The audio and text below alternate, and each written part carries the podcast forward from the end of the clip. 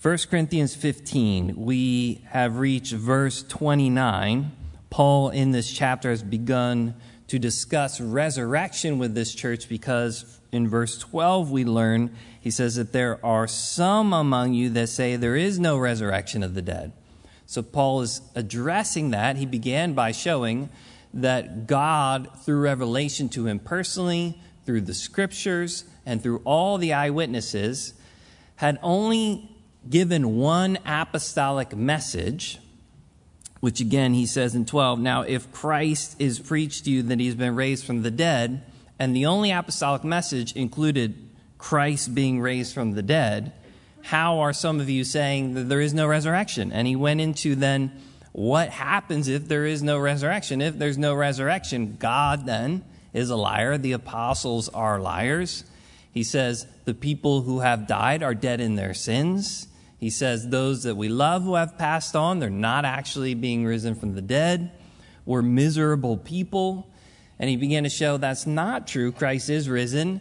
And then God gives wisdom to Paul, and he has this wonderful view, literally all the way down to the end of the ages, where he says, Christ is resurrected. Then every man in their order until Christ comes and he takes the kingdom and puts every enemy into subjection, even death, and then hands the kingdom back up to his father.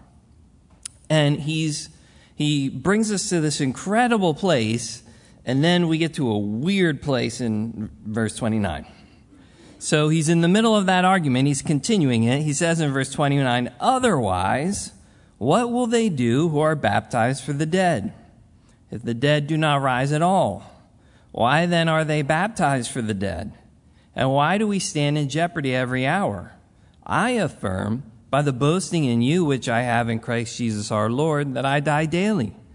If in the manner of men I have fought with the beasts at Ephesus, what advantage is it to me if the dead do not rise? Let us eat and drink, for tomorrow we die. So, thanks, Paul. This this weird kind of he he's still continuing on the argument. I think that's important for us to see here. Verse 29 in in all honesty has uh, it's one of the verses in the Bible that has more interpretations than just about any section in the Bible. There's a lot of guys who just aren't sure exactly what Paul is saying. The context is clear. First, I think what we can see is Paul is going back to the ifs. So notice he says, Otherwise, what will they do who are baptized for the dead if the dead do not rise at all? Why do we say they're baptized for the dead? Because earlier from verse 12 down, he says, If there is no resurrection, if Christ is not risen. He, he assumes this position if there is no resurrection. So he's picking back up those arguments. He's, he's assuming that position again if there is no resurrection. The other thing that is clear here is there's a they and we contrast. So he says in 29, What will they do who are baptized for the dead? Then in verse 30, he ends up saying, Why do we stand in jeopardy every hour? And he begins to talk about his Christian life under threat because of his witness of Christ. So the they we contrast here shows the they is still the people who are assuming or teaching that there is no resurrection. The people that are in that position. That's the they. The we is those who are living that truth out. So, uh, the most, I'm going to tell you a couple things and then take my shot and then leave. So, the most common interpretation here is that this was some type of ritual or custom that we don't know anything about. Being baptized for the dead was they were doing something weird with baptism at Corinth. We're not sure what it was. And Paul is just pulling out that example to say, whatever this weird thing was, why would you even do it if nobody's resurrected? The problems with that are a couple. Number one, Paul never speaks about baptism as if it's not baptism the true biblical version of that. Number two, it's really hard to see Paul address one of the most essential things in the Christian church, baptism, used in a wrong way and assume he gives no correction in regard to that. Where he talks about what they're doing with communion and he gives a lot of correction in regard to that. The third problem is we don't actually have any historical or biblical evidence of a weird custom like that. So it's the thing that people guess the most, but it still has a lot of issues. Another common interpretation is Paul speaking when he, when he says, What will they do who are baptized for the dead? He's talking about other believers who take the place of a believer who died or was martyred, because he's going to talk about the difficulty in the Christian life that he is facing and others are facing. And they're kind of, it's like a line of believers, right? One goes down, who's stepping into that place? They're baptized as a witness for Christ and then stepping into the place of that martyr who gave their life for the Lord. Uh, again, that tends to bring up some problems. Paul never uses baptism that way in relation to another believer. Believers wouldn't be spoken of as dead, they're always spoken of as sleeping, which he has been doing this whole chapter. And being baptized for other believers really doesn't make sense. So I haven't helped you with anything at this point. Um, I'm just saying there's problems. I'm going to give you my own. I'm just saying that there's reasons I don't agree with what a lot of other people say here. I'm just going to give you my shot here. My interpretation is a little bit simpler. If you don't like it, that's fine. A lot of people wouldn't. So, what I think Paul is saying is this when Paul says, What will they do who are baptized for the dead? he's simply saying, Why should anybody be baptized in the name of a dead man, aka Christ Jesus? Right? That's, that's what was happening. He has assumed since verse 16 if the dead do not rise, then Christ is not risen. So the point, the whole point of baptism, biblical baptism, is you are identifying yourself with the death of Christ and the life of Christ. Paul says in Romans, you come out and then walk in newness of life. So he's simply saying to them, why should anybody be baptized for the dead? Like, what's the whole point of baptism then? Why would any Christian be baptized at all? If Christ isn't risen, you're baptized for the dead at that point. To me, that fits the context. It keeps baptism as biblical baptism, and it leads naturally into the application that follows. So, there's that. Verse 30. This is a little clearer. He says, And why do we stand in jeopardy every hour? Paul's life. We, talking about himself, no doubt other believers, those that believe that Christ is risen, no doubt the apostles in chapter 4, verses 6 through about 13, he spoke about himself and the other apostles and the difficulty that they faced.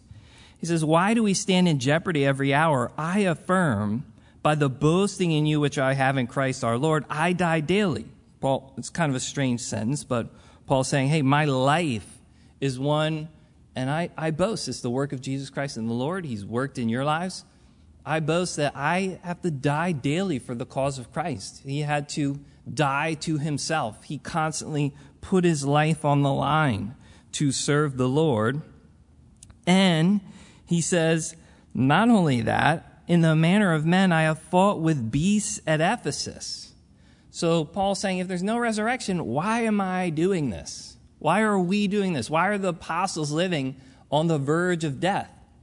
Why are we constantly in this position? I think it's, it's again hard for us to imagine. We read some of what Paul went through, and it's incredible, but he, he literally was under constant personal danger. He was, he went into multiple cities, witnessed the work of Christ, saw churches raised up, and then got driven out by mobs. There are places he wanted to stay, he couldn't stay. Like, just imagine if that happened to us once. Right? You lived in Philadelphia area, and then you don't anymore because people wanted to beat you up and kill you. So you had to leave, and you went to another city, and the same thing happened to you again. And then the same thing happened to you again, right? This is Paul's life. We just take it for granted what this guy went through. He, he was under constant pressure, not to mention all the other things that kind of happened to him he's like, what is the, what is the point of that? Uh, and he references, he says as well in verse 32, he says, if the, in the manner of men I have fought with beasts at, at Ephesus, what advantage is that to me? Paul brings up some point of battle that he had in Ephesus. Uh, we don't know exactly what it was. Apparently, the Corinthians were aware of this. He says, In the manner of men I have fought with beasts. Some people wonder, was Paul literally thrown to beasts in, in some type of Colosseum, which would happen to Christians? It seems unlikely. Uh, as a Roman citizen, that wasn't likely to happen to Paul, although there were times where they didn't care he was a Roman citizen. They were just going to beat him anyway. People didn't like Paul. So is conceivable, but it's not really likely. We also, probably the best biblical reason is in 2 Corinthians 11, where we have that infamous list where Paul lays out all the things that happened to him. He doesn't mention that in there, which seems like he would have. So, uh, what it seems like Paul is saying is, he says, I thought with men that way, men like beasts. And in Ephesus, he calls a riot. There was all types of people that acted beastly toward Paul. Now, he himself was like that. He had incredible patience with people. He knew God could save people like that. But he says, like, what was the point when there's a riot in Ephesus, he wanted to go right back into the middle of it and had to hold him out. And Paul says, but what, why would I do any of that? If there's no resurrection, why would I step into any of these things? What is the point? What is the advantage?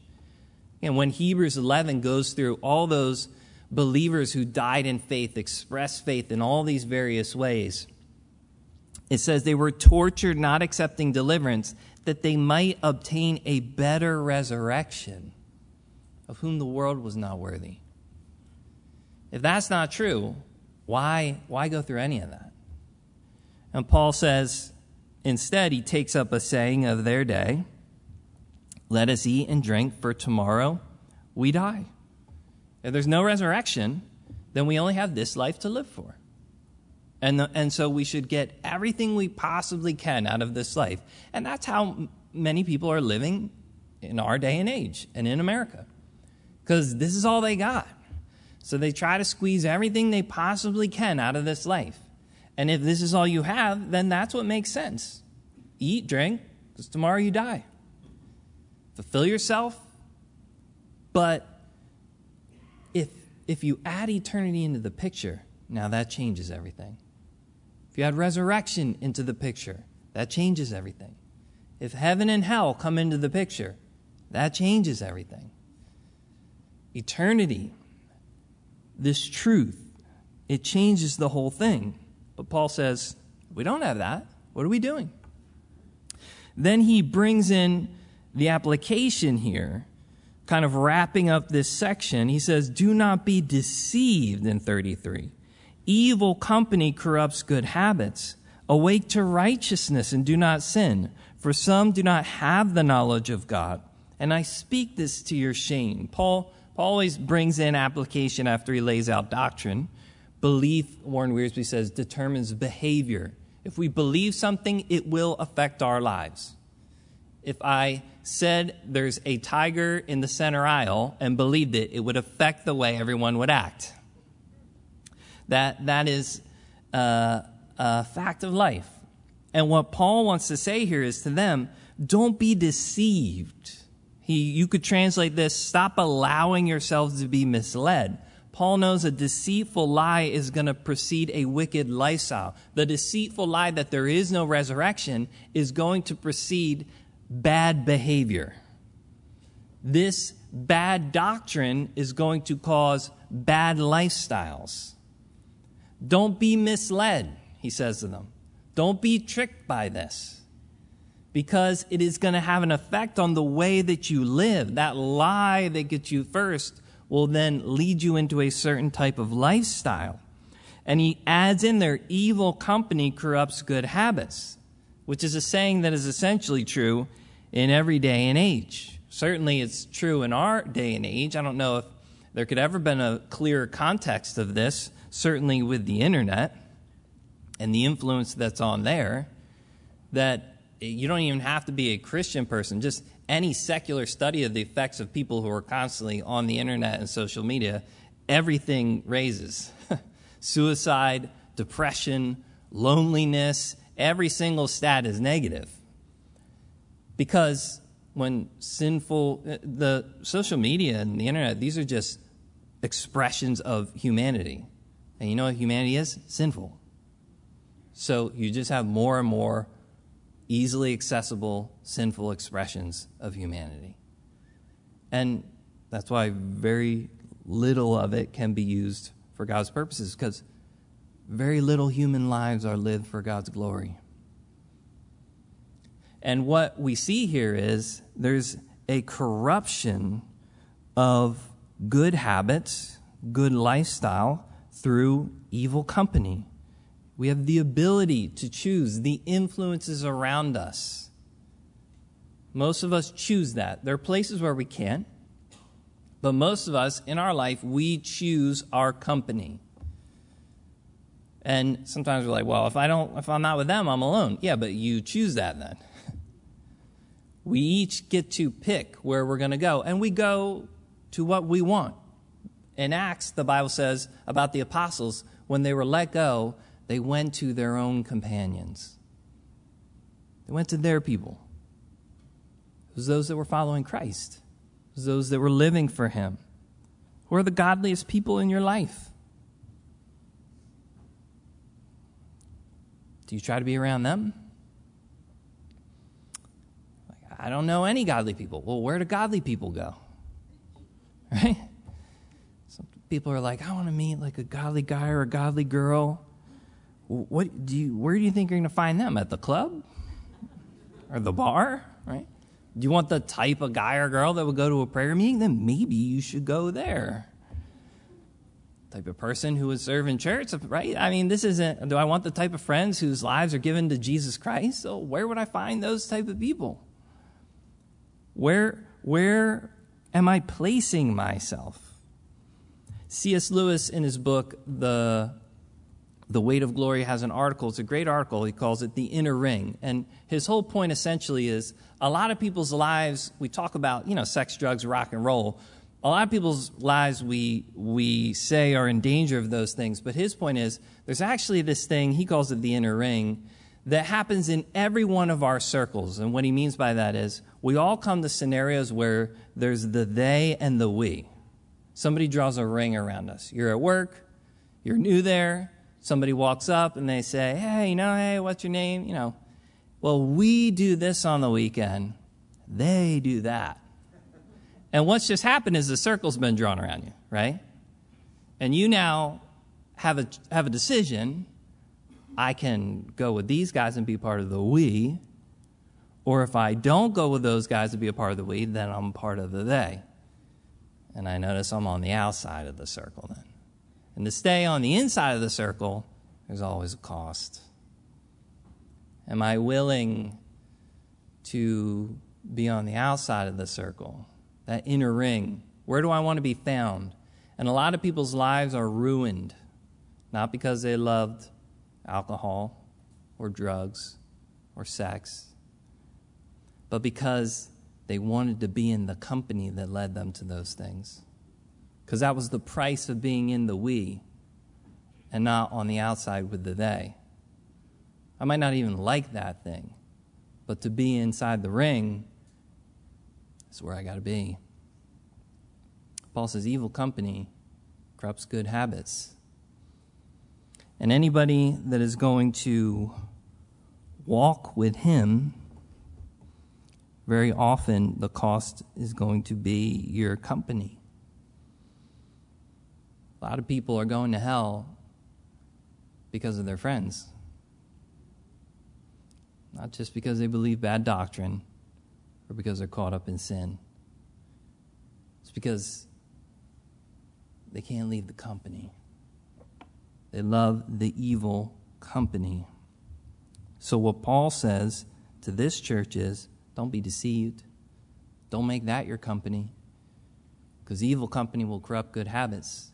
Instead, awake to righteousness and do not sin. That word awake to righteousness, the Greek has the idea of a drunk waking out of sleep into sobriety. One guy translated it sober up. The, the sleep is not the sleep of literally drunkenness, it is a moral sleep. Awake to righteousness, Paul says. Don't sin. realize where you're sitting right now, if you can sit there and claim that the only apostolic message is false, and you want to be a part of the company that's a part of that, time to wake up. Sober up. Get out of that type of mindset. The Corinthians need to wake up from their drunken sleep of moral sinfulness. And how many of us have had the moment our walk with Christ really begins when we sober up about a moral condition. We realize, Lord, I have been living a total insensitive Christian life to my sin. It's not acceptable in your sight. The prodigal son came to his senses and then went home, the Bible tells us.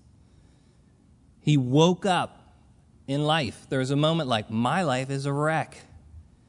I call myself a Christian, and this is not what a Christian is or what a Christian does. This is not the company a Christian keeps. These are not the beliefs a Christian has. And when you wake up in that moment, that's a good thing.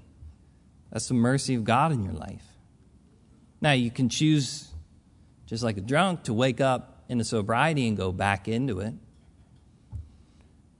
Forget the sobriety that you have in that moment. Or as a believer, you can heed what Paul is calling these believers here to do. In that moment, wake up to righteousness and do not sin. For some do not have the knowledge of God, and I speak this to your shame. Paul saying the Corinthians should be ashamed of their behavior in tolerating anyone that would question the resurrection of Jesus Christ. You should be ashamed of that evil company. You should be ashamed of that lifestyle. They should recognize that. And it's a stern warning, but it's a stern warning because the cost is high. Paul's not playing around with the resurrection of Jesus Christ.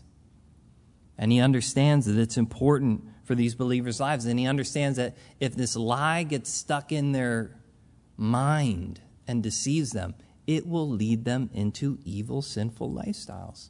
So he's going to say something about it. And he's going to hope that they wake up and step on the right path. And if God wakes you up, it's because he loves you and he wants you on the right path. That's why he does this in our lives. Now, 35, he's going to shift the discussion somewhat. He says, But someone will say, How are the dead raised up, and with what body did they come? So, some people think here Paul is still addressing that kind of false teacher group who deny the resurrection. I think the tone here shifts enough to say he's anticipating the next level of discussion from sincere inquirers. In Romans, he did this a bunch. But some of you will say, some of you will say, we got to remember, Paul went to all these different cities, sat down, preached the gospel, and very often people would sit there and ask questions. So I think he is very used to what the questions are going to be. And I think he's anticipating, okay, we, we believe in the resurrection. So, what's the next question then? And the next question for them is okay, if the resurrection is true, how are the dead raised up? And with what body do they come? So, if we die and our bodies disintegrate, people have genuine questions. What will be raised? What's it going to look like? And how do the dead, notice, how do they come? Because the dead are coming back. That was the message. Jesus Christ is going to bring them with him. They're going to be raised up and they're going to come. How are they going to come? Uh, is this zombie world? Right? Like what's happening here? They literally they they wondered. There was genuine questions about that. How does that work? What does that look like? So Paul's going to I think genuinely answer those things. And there I don't we don't see the same tone of correction. I think he finished that in that section. So now I think he's trying to address sincere believers. So, verse 36, what he'll say is, Foolish one, what you sow is not made alive unless it dies. And what you sow, you do not sow the body that shall be, but mere grain, perhaps wheat or some other grain. But God gives it a body as he pleases, and to each seed its own body. So now he's going to begin to answer these anticipated questions. He begins by saying, foolish one. Now, that gives the idea of dullness or a senseless objection more so than an insult. He's not trying to insult them. It's like Jesus on the road to Emmaus telling these guys they were fools and slow of heart to believe all that the prophets had written. It's a, it's a correction. Like, this is, this is a senseless type of objection to the truth. You should not be so slow of heart to believe these things. They should have been quicker to believe the resurrection and the truth of it. But what he's going to do is he's going to point to a very natural thing. Notice, foolish one, what you sow is not made alive until it dies. And notice, what you sow, he says that twice. Paul says, you hold in your very hand an answer to your own question. Most of them lived in this agricultural society. They would be familiar with sowing. Some of them certainly worked in the market or something, but everybody would be understand what this would understand what this process was. And he'd say, You when you hold that seed that you're going to sow, you hold in your hand your own answer to this whole process. It says, a seed you can sow, it can die in one body, yet still have its life continue. That organic life can collect nutrients, emerge after a period of time with another type of more glorious body a seed. That's just the life in a seed. You're like, how does this body come? How is it a new body? He's like, you take a seed every day. you sow the seed, it perishes in the ground. There's still life. The one type of body dies, there's an interval of time, and then another body emerges. Don't you sow these things? What do you sow? What happens? If that's what can happen with the life of a seed, seeing that's true, what can happen with the life of God in a human being? Notice the end of the process as he goes through. He says, 37, What you sow, you do not sow the body that shall be. The seed is different than the plant, but the mere grain, perhaps some other grain.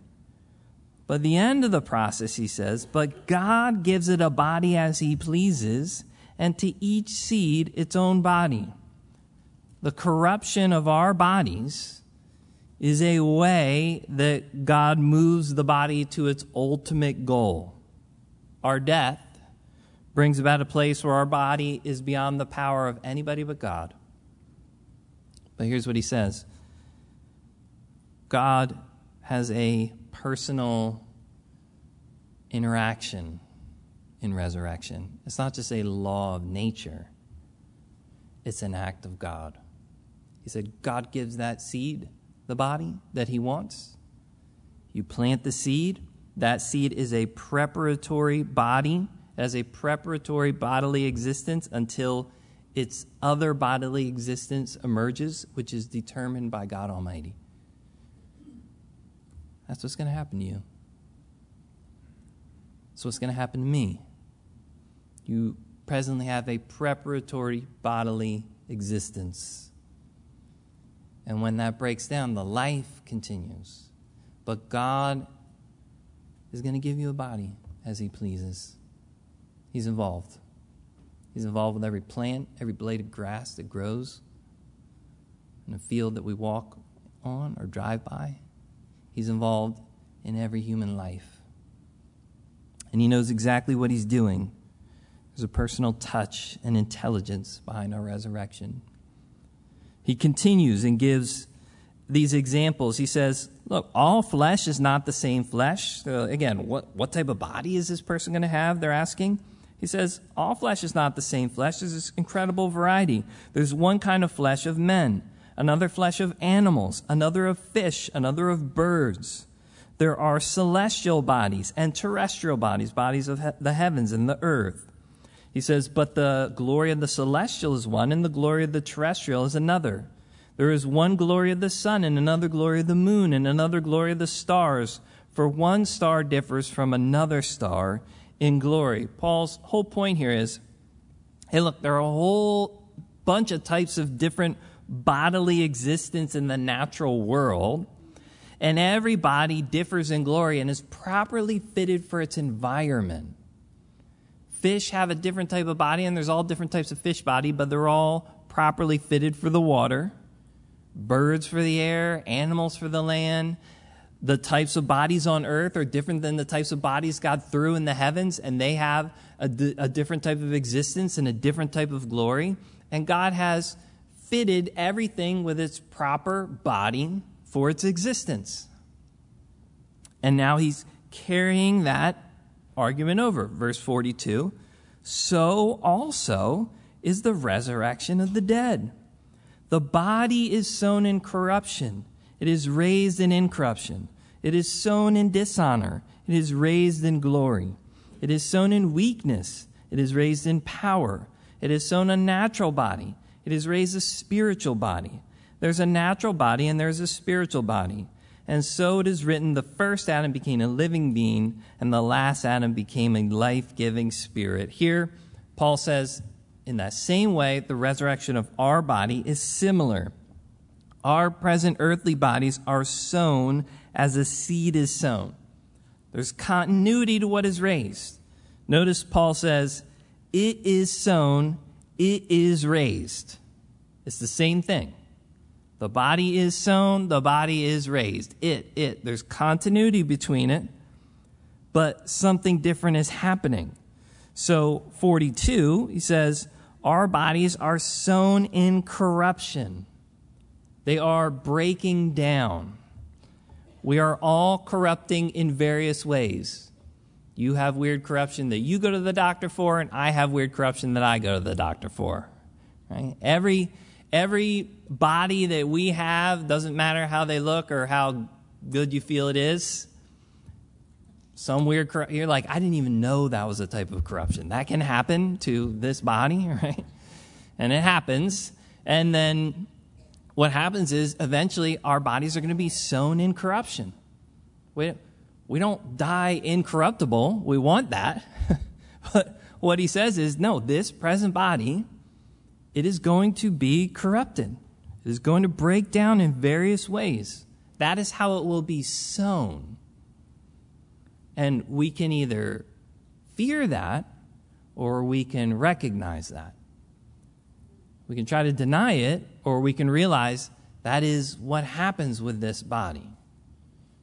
It is sown in corruption, but what also happens is it is raised in incorruption the body, the life that continues that receives this new body that pleases the Lord is incorruptible. There is no more breaking down. Nothing getting worse. Your eyes aren't getting worse. Your knees aren't getting worse, right? Your health isn't getting worse. There's no it can't be corrupted. It is incorruptible. That's that's what is raised. What is sown is different. What is raised is incorruption. Verse 43, he, he builds on this. It is sown in dishonor. It is raised in glory. Our bodies are sown in dishonor. When, when they're sown, they are dishonorable. Uh, you know, however honorable people love their bodies, certainly again, social media, TV, that all, people love their bodies. And how dare you shame anybody's body ever, right?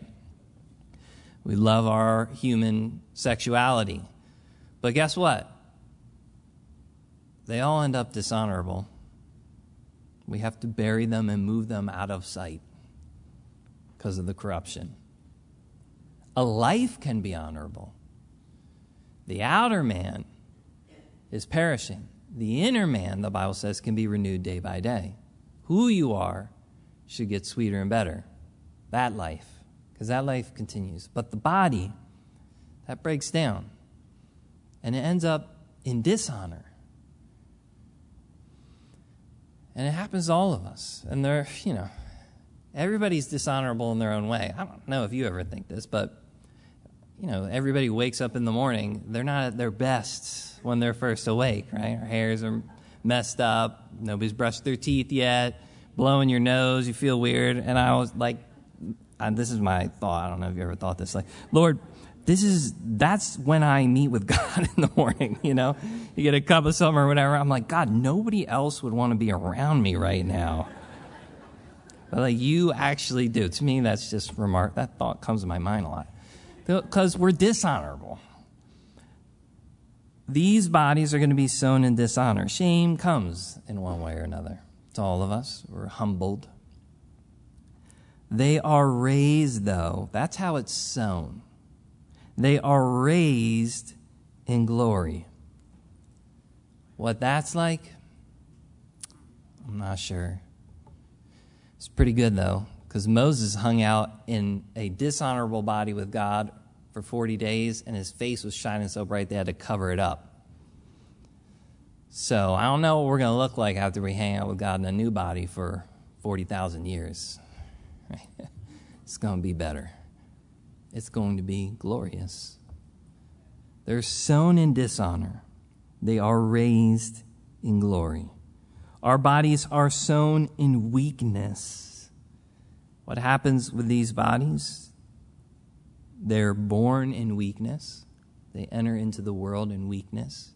They grow, they receive strength, they mature, but then they begin to turn weak again. And when they are sown, again, perished, put in the ground like a seed, they are sown in weakness. That's how it happens. We lack the ability to do. We know we should do, but we begin to lack that ability. We no longer have the strength. It's a difficult thing.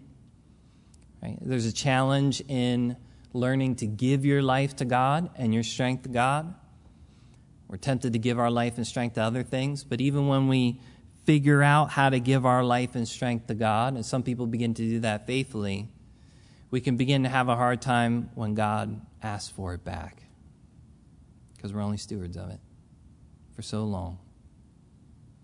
When He says, Okay, now give me back your strength we enter into this world, and before we get on the hustle and bustle and craziness of it, God gives us a little prepar- preparatory time to grow up and mature. And then before He sends us to the next world,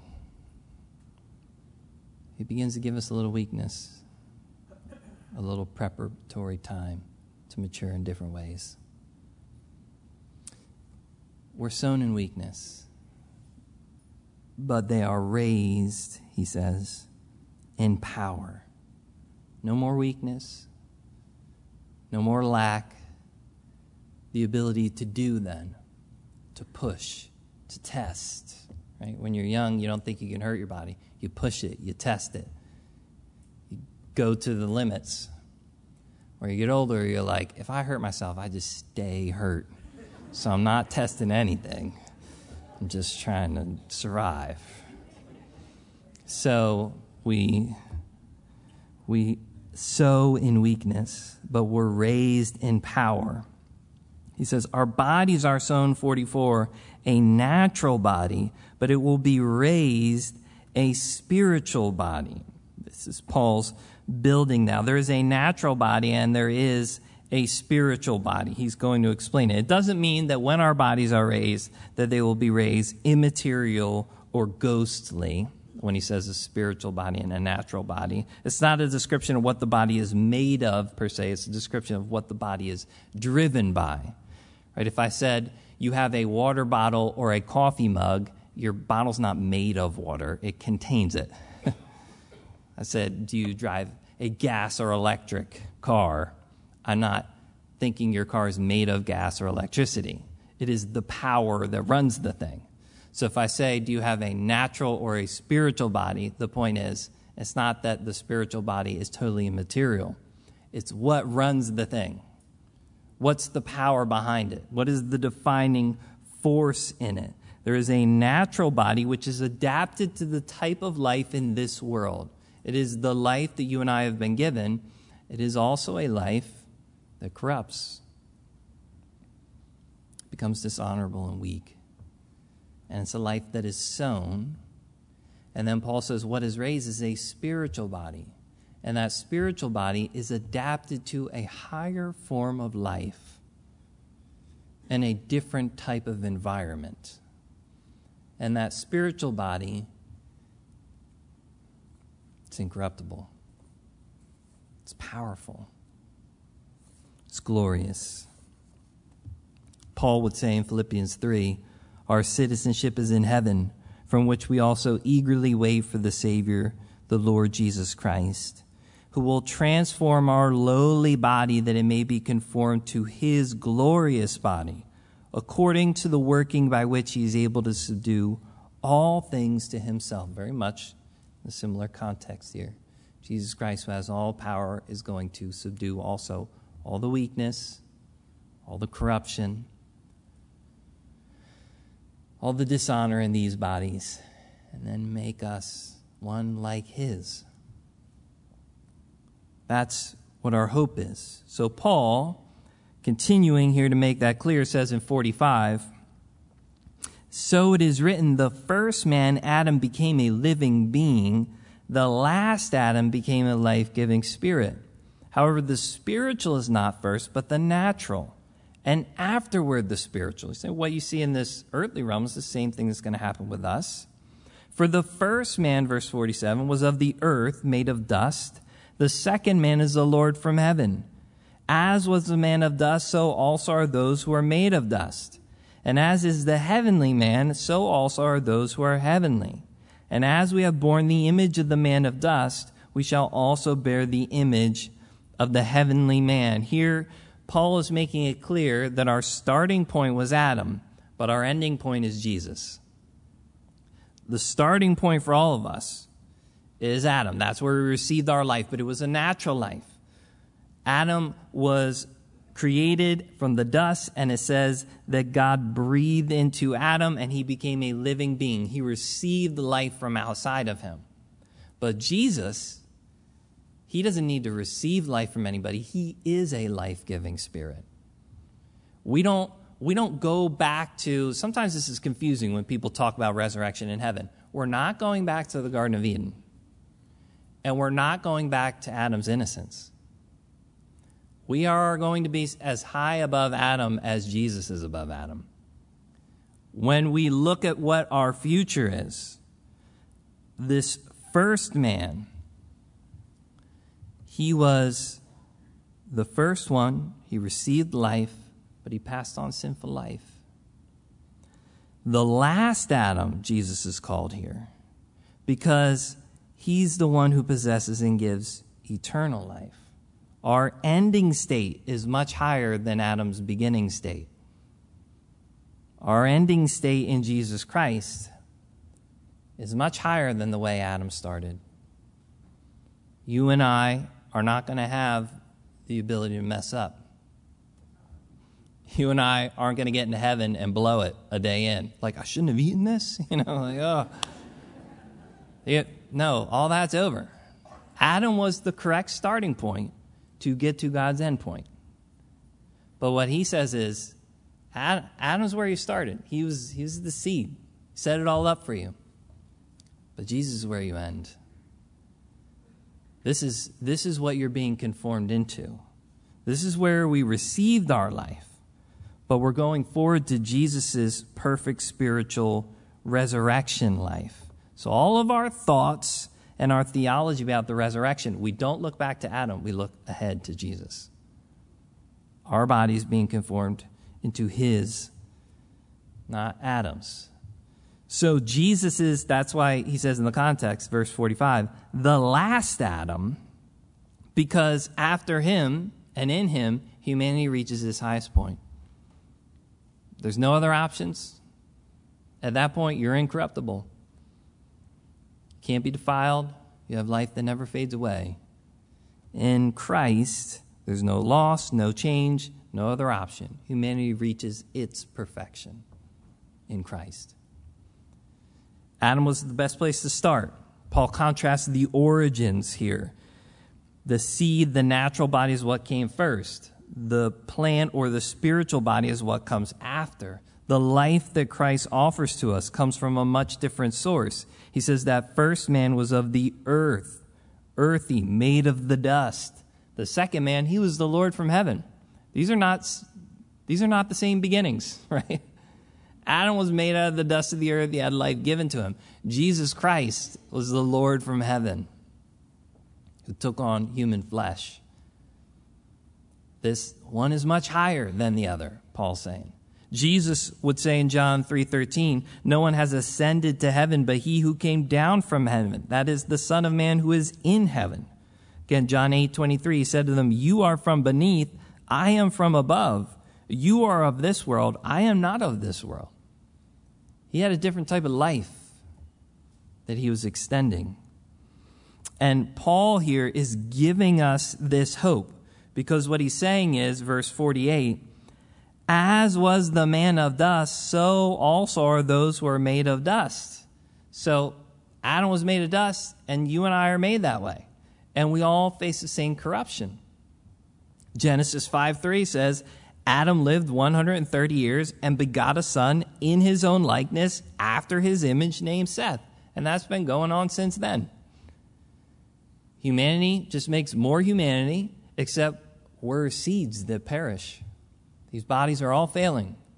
They all face corruption, they all face dishonor, they all face weakness, and they're all sown and perishing eventually.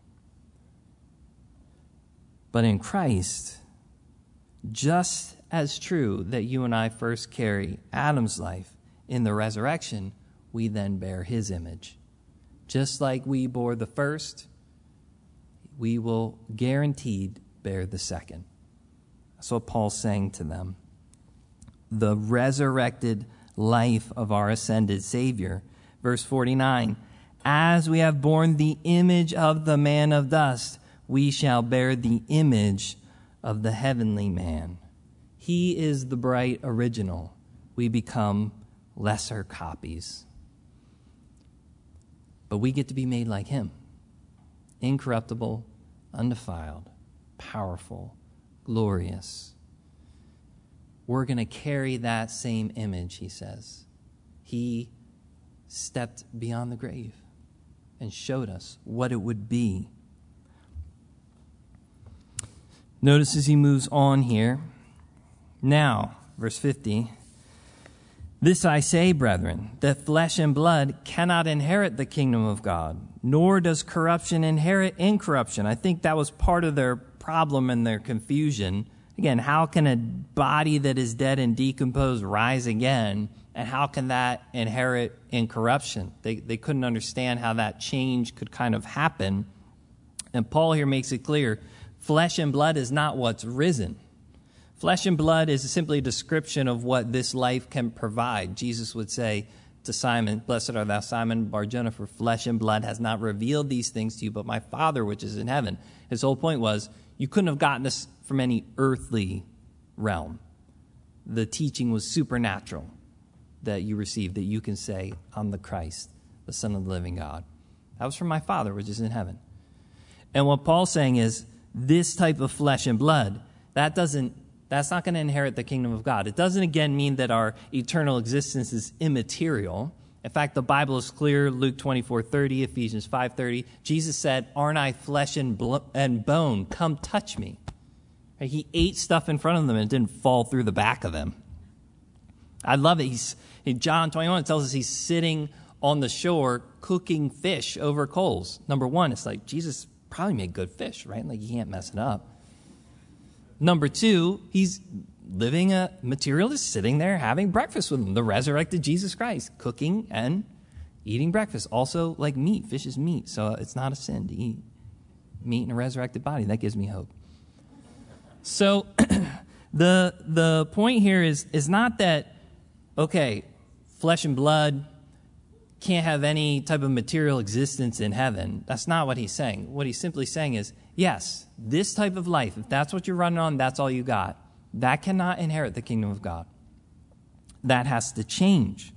There has to be something different that happens there. Interestingly enough, what Paul's essentially saying is whether you're living or dead, you're not fit for the kingdom of God. if, you if your body is separated from you and sown, Man is supposed to be body and soul. If you're living, but you're just flesh and blood, you're not ready for the kingdom of God. If you're dead, you don't have a new resurrected body, you're not ready for the kingdom of God. The kingdom of God needs to be a new resurrected body that God wants you to live in that is perfectly fitted for that environment. So, what he says is, Paul says, I'm going to tell you how this gets solved. Behold, I tell you in verse 51 a mystery. We shall not all sleep but we shall all be changed. My dad said they used to have that on the nursery in the old building. We shall not all sleep, but we shall all be changed. That's not good interpretation, but it is funny. So, behold, I tell you a mystery. We shall not all sleep, but we shall all be changed in a moment, in the twinkling of an eye, at the last trumpet. For the trumpet will sound, and the dead will be raised incorruptible, and we shall be changed. So, Paul here he says, okay, there's a mystery, a mystery being not something that's not known, something that is known, but couldn't have been known by flesh and blood. Only God could reveal this to us. And he says, I'm going to tell you a mystery. You're right, flesh and blood can't inherit the kingdom of God, but God revealed something to us that we're all going to be changed and that some are not going to be sown, as most are, that there will be those who are living that will also be changed. In a moment, in the twinkling of an eye, without having been sown, the same change will happen to them. They will be conformed to the same image and heavenly man that I've been talking about. Now, it will happen, he says, at the last trump. There's a lot of unnecessary end times discussion around that phrase. Most of it battles around does the last trump literally have to be the very last trumpet that will ever be sounded? And there are some amillennial, mostly modern uh, interpreters that really like to hold to that, which would then change various things. But the the simple idea here is he's just saying the last trump for this particular people. The we, Paul notice uses the word we shall not all sleep, but we shall all be changed. He's talking about believers. And it doesn't have to be when he says the last trump, the literal last trumpet that will ever blow, as if there's never going to be a trumpet that blows in the new heavens or new earth, or later in Revelation, or it's literally like me saying, hey, you're the last guy on the elevator. It doesn't mean nobody's ever going to use the elevator again. we all understand it means just that group of people that I'm talking to, right? When we said, when we, when we say Jesus breathed his last on the cross, it doesn't mean Jesus never lived and breathed. We, it's very important that Jesus lived and breathed again, right? The Last Supper was not literally the Last Supper Jesus ever had because we see him eating again and he talks about how he can't wait to sup with us in the marriage supper of the Lamb. So sometimes people really work to make language say something it doesn't say. It just means this is the last trump for the we, the particular people that Paul is talking about, those especially that he mentions in 1 Thessalonians 4 when the rapture happens and the trump of God is blown, and the we, the Bible tells us, are caught up together with those who have already died and received our resurrected bodies. You want to talk more about that, we could talk afterwards. But the point here, what Paul's speaking about that he wants them to understand is this section, this, this struggle they had where, but how can a, a person whose flesh and blood be raised up again and then inherit the kingdom of God? He says, no. You're going to receive a new body. It's going to be fitted for your environment. Look around the world around you. This is how God does it.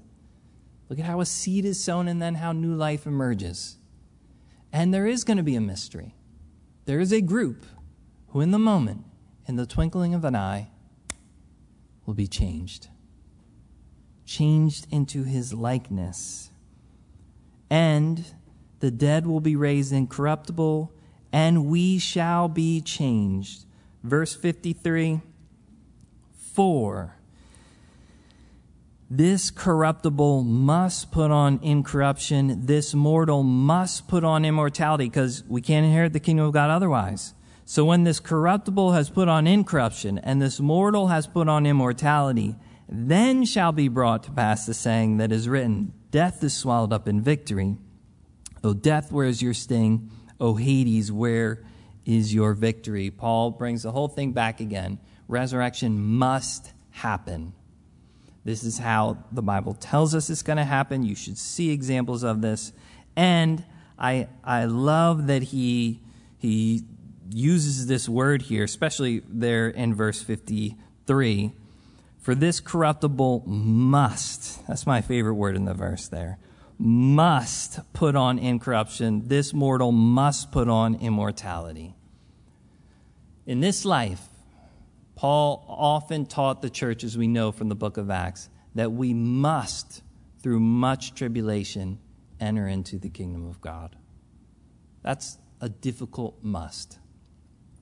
Because it is tribulation, not only to follow Christ in this world where the wind was against him, and he said it would be against us, but it's tribulation and difficulty to have a seed that is weak and dishonorable and corruptible, and will be sown that way. But there is something else that must happen after the first must happens.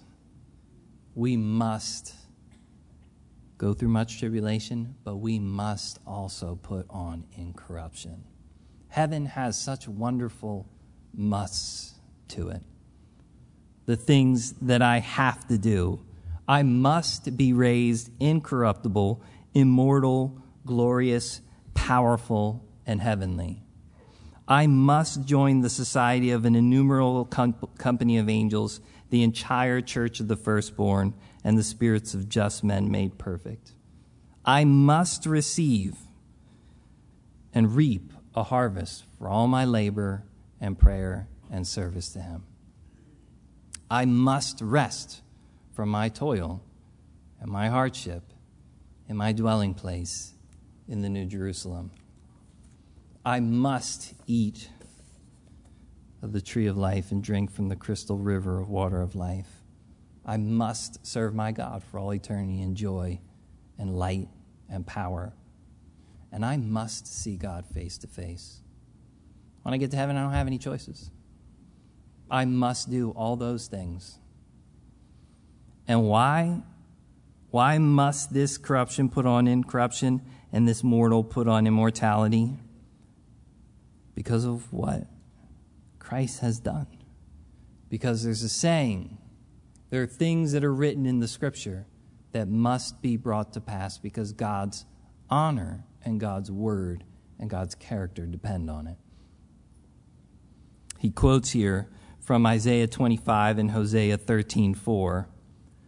But Paul says, "When will that saying be brought to pass the death, pass that death is swallowed up in victory? Death, where is your sting? Hades, where is your victory? When, when is that all going to happen? Here's when it'll happen. When you and I are standing there in immortality, then we're going to know death has no victory. When you are raised incorruptible, glorious, and powerful, and you're standing there and you know that you are beyond death. You're beyond it. You're going to be feeling good right then. And you will know this saying is true. Right now, we question it. You want to know why? You're not feeling incorruptible right now. You will. You must. If you're in Christ. We will, beyond a shadow of a doubt, we will be beyond it Death will have no power, no sting without sin or the law. Sin, obviously, brings about death. The law, obviously, forces us to see our own sin. It brings us into a position where we have to recognize those things. Paul says in 56 the sting of death is sin, the strength of sin is the law. But thanks be to God who gives us the victory through our Lord Jesus Christ, who gives us the victory. You notice that? This is all a gift because of the victory in Jesus Christ. Jesus gives these things as a gift, we don't deserve them. What a gift this is. You could take all your problems, everything you feel is difficult about this life, all the tribulation you must go through to enter in the kingdom of God, and then you put resurrection on the other side, it's a gift. It takes up all those problems, and it's a bigger answer. It is the only answer in life. I'll put this for you. Uh, Peter Kreeft, he's a, um, actually a Catholic kind of philosopher, born again. Some of the things he talks about I wouldn't necessarily agree with. But speaking about resurrection, he, he put this very well. He says the human race has come up with five basic answers to the question in terms of what happens after we die. And God has come up with the sixth. He says God is always coming up with odd things like planets, people, and platypuses. He is the great iconoclast, which is a C.S. Lewis saying. First, he says, you either be- here's what you have to believe annihilation. We all die and go to nothing. Death ends it all except our reputation, our works, and our children, which live on after us, but we know and enjoy nothing of them if we're annihilated forever. We survive death, but only as ghosts. We become pale shadows of the living selves we once were. Reincarnation. We come back to earth in another mortal body. These are the only things humanity's ever come up with. Number four, natural immortality of the soul. Each individual's disembodied spirit, liberated by death, survives as a pure spirit like an angel. This spirit has been imprisoned in an alien thing, a body that holds it back until it is released forever by death. Or the only thing that survives death is the only thing that was real before death cosmic consciousness, the one, Atman, the Buddha mind perfect, eternal, trans individual spirit. That's all humanity is. You want to laugh at the resurrection? Here are your other options. Okay? I just want us to see. This is what Christianity offers something unique here. That's why he says, only in Christianity do we become more than we were before death. It is the startling, surprising idea of a new, greater resurrected body. It's almost like God made it up. Like he had a great plan the whole time that he was working toward. Paul just says, Thanks be to God who gives us the victory in Christ Jesus. This, this can only come as a gift from God by his own power. There's no other way that this could ever come to us. And there's no other hope that we can have in life you can laugh at what Christianity offers people. It's always one thing to laugh at what Christianity offers. It's something else to go find a better idea out there. God is never afraid of the truth. He's never afraid of the truth. And the hope that you and I have is clear and remarkable. And Paul just finishes saying, because he can never allow a doctrinal lesson to go without application. Therefore, and maybe he's bringing the whole book into what this at this point, but I think certainly a culmination of what he's just said. My beloved brethren, be steadfast. That word's only used three times in Scripture here, earlier in the book in 737 and Colossians 1.23. The steadfastness seems to be a reference to inner steadfastness, holding to your faith, steadfastness in your heart. Be steadfast, be immovable. That word only used here. And it seems to be literal, like physical, immovable nature. Don't let anybody push you off this. Always abounding in the work of the Lord, knowing your labor is not in vain in the Lord. This is true. And if the resurrection is true, then everything that comes to us in our life, every phase of life, with all its challenges and all its difficulties, all the tribulation we must go through to enter into the kingdom of God, still all worth it. And it all now has meaning. Because if I'm just going to nothing, my life has no meaning.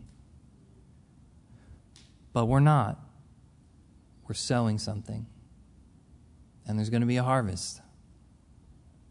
And so the whole world is going to be working against me to push me off of this target, off of this reality, off of this hope, off of this mindset evil company is going to lie and deceive to try to get me to live as if this is not true.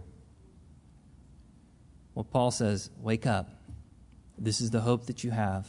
It's the only hope that's ever been preached. It's the only hope that's ever been found. There is nothing like it on the face of the earth.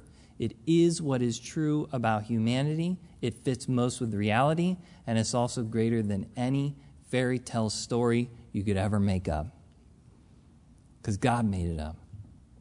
And it's a gift in Jesus Christ. Let's stand. And let's pray. Lord Jesus, I thank you for your word. Certainly, Lord, I know there's no way I can talk about these things and make them a portion as great as they really are. But I do know that your Holy Spirit can take the things that are yours and give them their proper weight and truth and life in our hearts and in our lives. And I pray that you would do that for us, Lord Jesus. Pray for those who are here that maybe have recently lost a loved one. Pray that you would allow this to be a great hope for them. Pray for those that are here, Lord, that are feeling that seed that's being sown and the perishing and corruptible nature of it. Pray you give them grace to see your hand and your work in their lives. And I pray, Lord Jesus, for any of us who are walking with you and want to live for you, but are feeling that temptation come to be moved away from these things, to turn our hearts and lives to something that are just our own, where we eat and drink and have fun. Try not to think about tomorrow when we die pray that your life and resurrection will keep us on track. Give us great hope in you. So, Lord Jesus, we thank you again for your word. We would be lost, Lord, without it, without an anchor for our souls. But you are good, and you've given us what we need, and we praise you. Pray these things in Jesus' name. Amen.